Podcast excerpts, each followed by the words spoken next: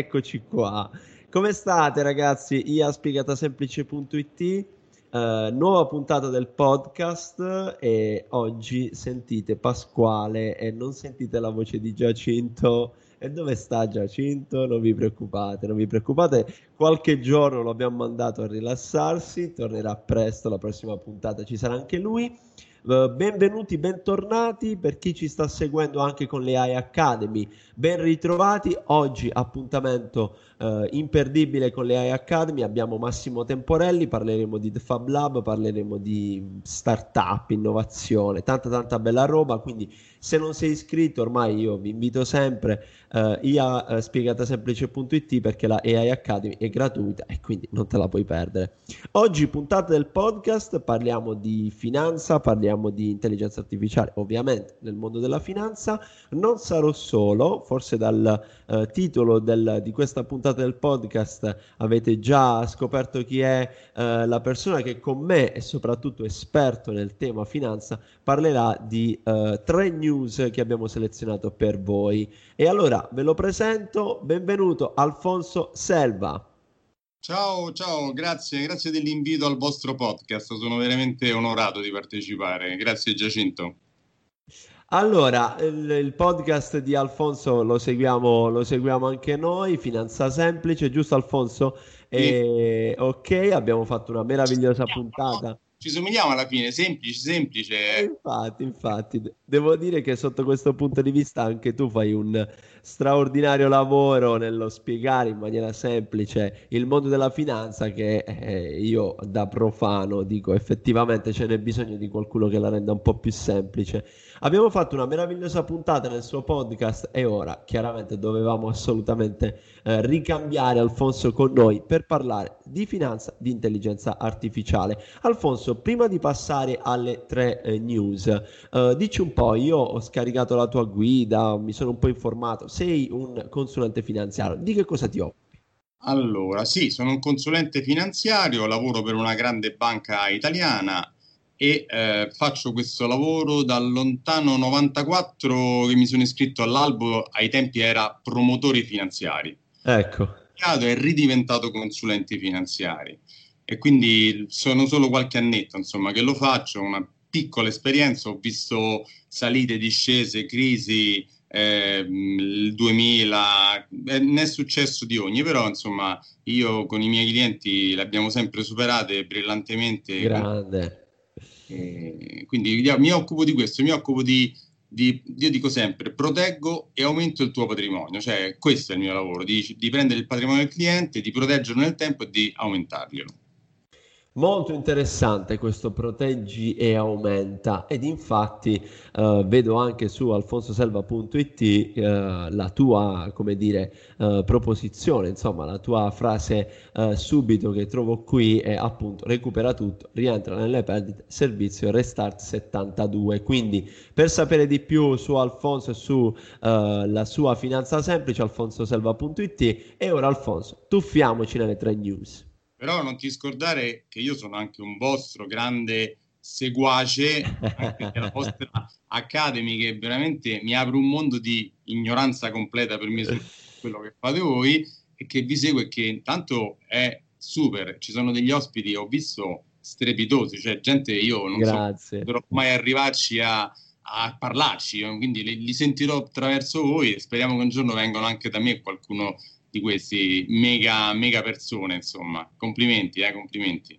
Grazie Alfonso, e perché no, insomma, magari qualcuno di loro sta ascoltando questo podcast, ragazzi, eh, ospiti di Alfonso, obbli- passaggio obbligato, quindi mi raccomando. Questo è merito di Giacinto, quindi diamo atto a lui perché ha fatto davvero un lavoro strabiliante nel eh, preparare, addescare, quindi contattare tutti i nostri speaker. Ogni lunedì la EA Academy, Alfonso, e quindi eh, non potevamo perdere anche te all'interno dell'Academy.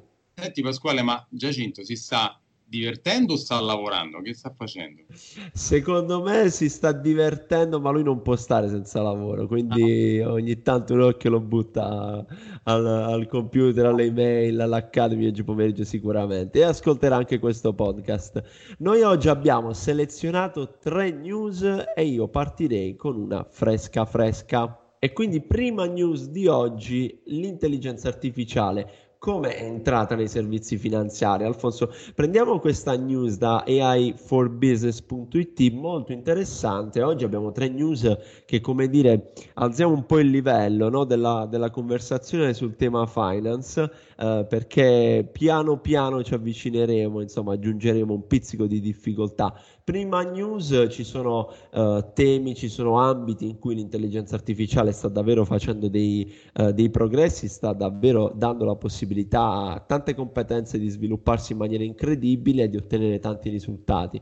Nel mondo del finance lo vediamo uh, sia con le Academy, sia con l'AI Week e con Alfonso, c'è stato un incredibile aumento di utilizzo tra machine learning e altri componenti perché ovviamente ci sono tanti dati e quindi l'AI ci sguazza quando ci sono tanti dati.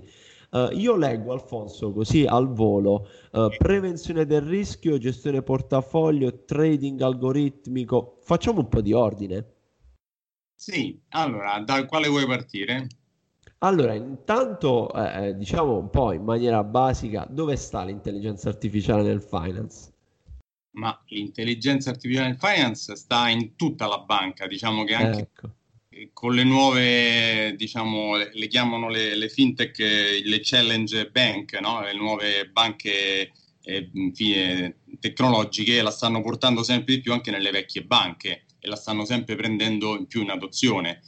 Eh, sono, si può lavorare con l'intelligenza artificiale in tutti quanti gli ambiti di una banca, che sono sia eh, i servizi finanziari nel senso di proporre dei servizi finanziari adatti, precisi per i clienti, eh, sia per esempio nell'antiriciclaggio. Un altro, un altro aspetto importante è questo che è molto molto attuale. Bene. La, viene usata tantissimo nella valutazione del rischio creditizio, cioè nel discorso di come valutare le persone, le aziende che chiedono credito e quindi sulla base della loro storia, ma non solo quella, diciamo, come hanno fatto fino ad oggi, ma in tutti i dati, in questo momento ci sono milioni di dati che, uno, che, ognuno di noi produce e li analizzano per vedere se sei stato un bravo pagatore e se lo sarai nel futuro, che è, quella è la cosa più importante perché il eh, passato, infatti. passato è passato, si dice. e un altro grande ambito è eh, nel rilevamento delle frodi, per esempio nell'uso delle carte bancomat, carte di credito. Penso che a tutti sarà capitato che ci bloccano la carta, eh, ci arrabbiamo un attimo, però poi scopriamo che a volte, molte volte hanno ragione perché la bloccano perché magari qualcuno la sta per usare fraudolentemente, oppure anche noi siamo andati magari in un paese strano, un paese del Medio Oriente, in un paese particolare dove non siamo mai stati, la usiamo lì e eh, la, la società della carta di credito dice ma c'è qualcosa che non va, ce la blocca. Poi la sentiamo e ce la sblocca, quindi è una cosa molto importante perché previene la frode sul, eh, sulle, sulle, sul, sul, credito, sull'uso di questi. Bene, bene, bene.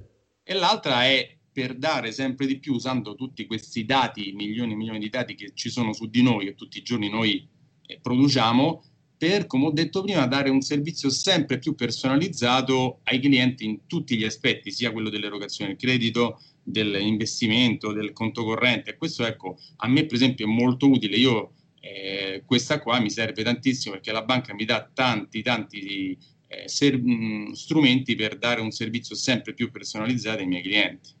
Ecco, questo è un aspetto molto interessante perché stavo proprio per chiederti, eh, tra tutti questi ambiti, qual è poi il, uno o comunque i principali eh, dove tu trovi maggiori vantaggi, trovi maggior, maggior utilizzo, soprattutto nella tua eh, professione quotidiana? Quindi esperienza ai clienti personalizzata, possiamo dire che è quella che più ci, più ci garba? Eh sì, perché è quella che io uso di più, quella perché poi io la valutazione del rischio creditizio non la faccio, io la fanno in centrale, no? Cioè se un cliente sì. di un mutuo, un finanziamento, una società eh, che è il nostro cliente eh, vuole avere un fido, una qualsiasi, una qualsiasi forma di finanziamento, non sono certo io che mi metto lì a fare il rischio di credito. Però invece al contrario, siccome i clienti poi sono io che li conosco personalmente, però eh, l'AI mi dà eh, tanti suggerimenti su magari guarda che questa persona con questa età, con questa situazione familiare, con questo patrimonio, potrebbe essergli utile questa cosa. Io mm, mm, mm, mm, poi chiaramente l'intelligenza artificiale non è una persona, no? Eh, lo sappiamo. Eh certo. Tira fuori dei, da un algoritmo che voi mi insegnate, che l'ho sentito questa parola tantissimo da voi, che dice, secondo me, secondo noi questa persona potrebbe essere interessata a questo. Io ci vado, le parlo, le spiego, eh, le spiego bene che cosa, cosa è questa cosa, se effettivamente gli serve, perché solo se gli serve, facciamo quel determinato azione per dargli quel, quel servizio che gli può essere utile. Bene, bene, bene. Quindi molto interessante anche il contributo, ecco, eh, spiegato semplice, se vogliamo così dire, dell'intelligenza artificiale anche nell'ambito finance, che poi un po', oh, dai, ci ritroviamo tutti i giorni, magari anche usando l'app o comunque eh, parlando con il nostro consulente finanziario, rivolgendoci in banca, c'è un pizzico di intelligenza artificiale già nel quotidiano. Davvero interessante e eh, abbiamo menzionato le banche e eh, passiamo alla seconda news perché Uh, si parla tanto della banca del futuro, si parla tanto uh, del fatto che ci sarà sempre di più l'home banking il mobile banking, così e colà. E adesso uh, ci devi un po' raccontare, perché qui abbiamo una notizia interessante dove dice la banca del futuro è mobile. 5G e sfrutta l'intelligenza artificiale. Uh, viene da uh, il risultato di quello che è stato il Global FSI Summit 2020 organizzato da Huawei, uh, che ha messo un po' insieme, non so come ha fatto in tempo di Covid a giugno, e hanno parlato prevalentemente appunto di futuro. non so l- se Alfonso, possiamo dire che effettivamente la banca del futuro sarà totalmente online, totalmente mobile banking, ma sicuramente ci sarà un pizzico di intelligenza artificiale. Hai notato quali sono i punti su cui loro fanno più riferimento? Allora, sì, diciamo qua mi inviti a nozze da una parte, no? Perché, eh, sì, perché allora, eh, secondo me il mondo si sta dividendo sempre di più nelle banche di retroguardia e nelle banche all'avanguardia. Ok. E, nelle banche che usano l'intelligenza artificiale per essere vicini al cliente in tutti i modi. Io faccio l'esempio, io l'ho visto molto in questo periodo del Covid, no? dove effettivamente eh, noi e poche altre, noi medici e qualcun altro potevamo essere presenti dai clienti.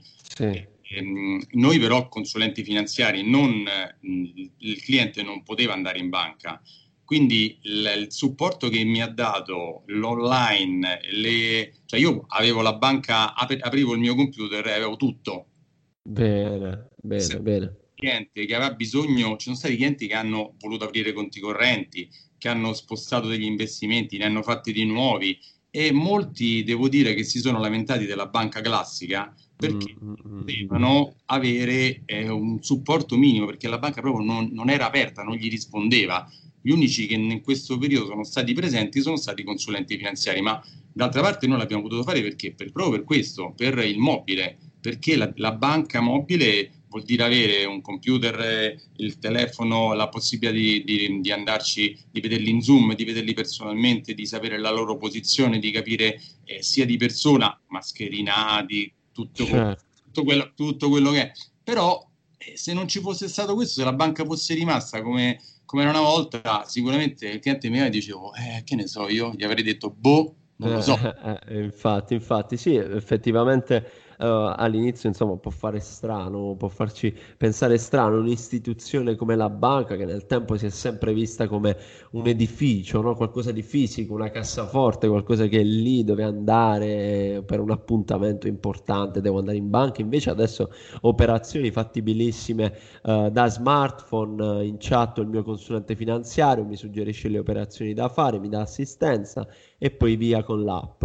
Devo dire effettivamente molto interessante, forse un po' di parte Huawei nell'organizzare questo, questo summit perché ovviamente sul mobile da quella parte del mondo è tra i leader, però è, è, è davvero importante anche analizzare un aspetto interessante rispetto a come sarà la banca del futuro. E allora a questo punto io farei un piccolo break perché tornerei al volo sull'Academy la AI Academy è in corso, oggi abbiamo il terzo appuntamento, arriverà sicuramente il momento in cui parleremo di finance, sicuramente il momento in cui parleremo di, uh, di banche, di come vanno le cose, l'intelligenza artificiale in questo mondo, come oggi stiamo affrontando questo argomento con Alfonso Selva. Io vi ricordo piccolo passaggio al volo pubblicitario oggi appuntamento con la AI Academy 17.30 abbiamo Massimo Temporelli come iscriversi alle AI Academy, iaspiegatasemplice.it, c'è il bottoncino IA uh, eh, AI Academy, è gratuita e ragazzi un'opportunità davvero importante perché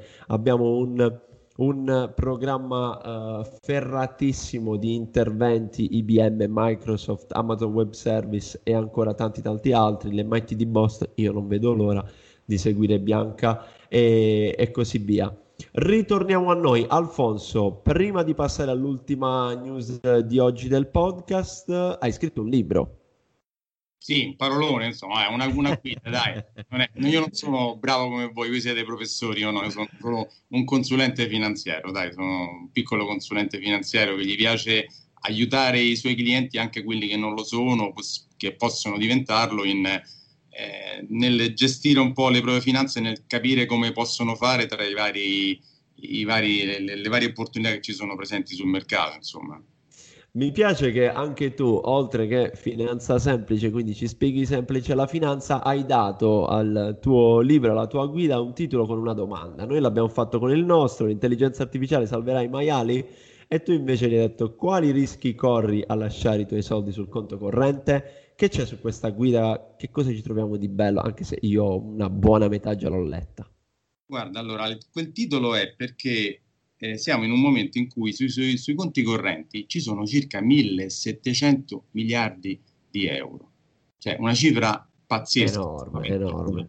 È, spa- è, enorme, è quasi, è quasi, il debito pubblico italiano che è circa 2200 miliardi, 2003.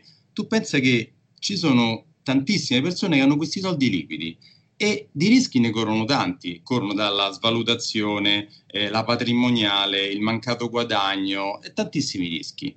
E quindi io, io, io, li ho inquadrati, no, mi sembra che siano una decina di questi rischi, mm-hmm. e poi invece di lasciarli sul conto corrente, perché il conto corrente deve essere usato per depositare quello che ti serve nel corrente. Gli altri vanno, vanno investiti se non ti servono da lì a poco. E quindi ho preso in considerazione le azioni, le obbligazioni, le case che piacciono tanto agli italiani, che però secondo me ultimamente non sono poi tanto in voga, l'oro, il bitcoin. E quindi ho detto i pro e i contro di ognuno. Poi ho detto, ognuno se lo legge, vede i pro, vede i contro e decide. Voglio comprare questo nonostante ci siano questi contro? Lo faccio. Cioè, quindi è, è una cosa per, io dico, per informare e dare una scelta. Così almeno poi se qualcuno se lo legge arriva da me e dice ma io voglio questo perché ho deciso, va bene, però lo sai, no? Sei consapevole. Capito? Bravo, bravo, bravo. Molto interessante perché effettivamente c'è questo aspetto uh, di, di, di, dell'utilizzo ecco, del, del, conto corrente, stanno lì, eh, però effettivamente ci sono delle opportunità interessanti e il fatto che tu abbia dato dei pro e contro chiarisce anche degli aspetti eh, abbastanza normali, eh, se conviene o non conviene, quali rischi che corrono. Complimenti, lo troviamo su alfonsoselva.it alla voce. Uh, ba, ba, ba, vediamo, sono qui sul sito.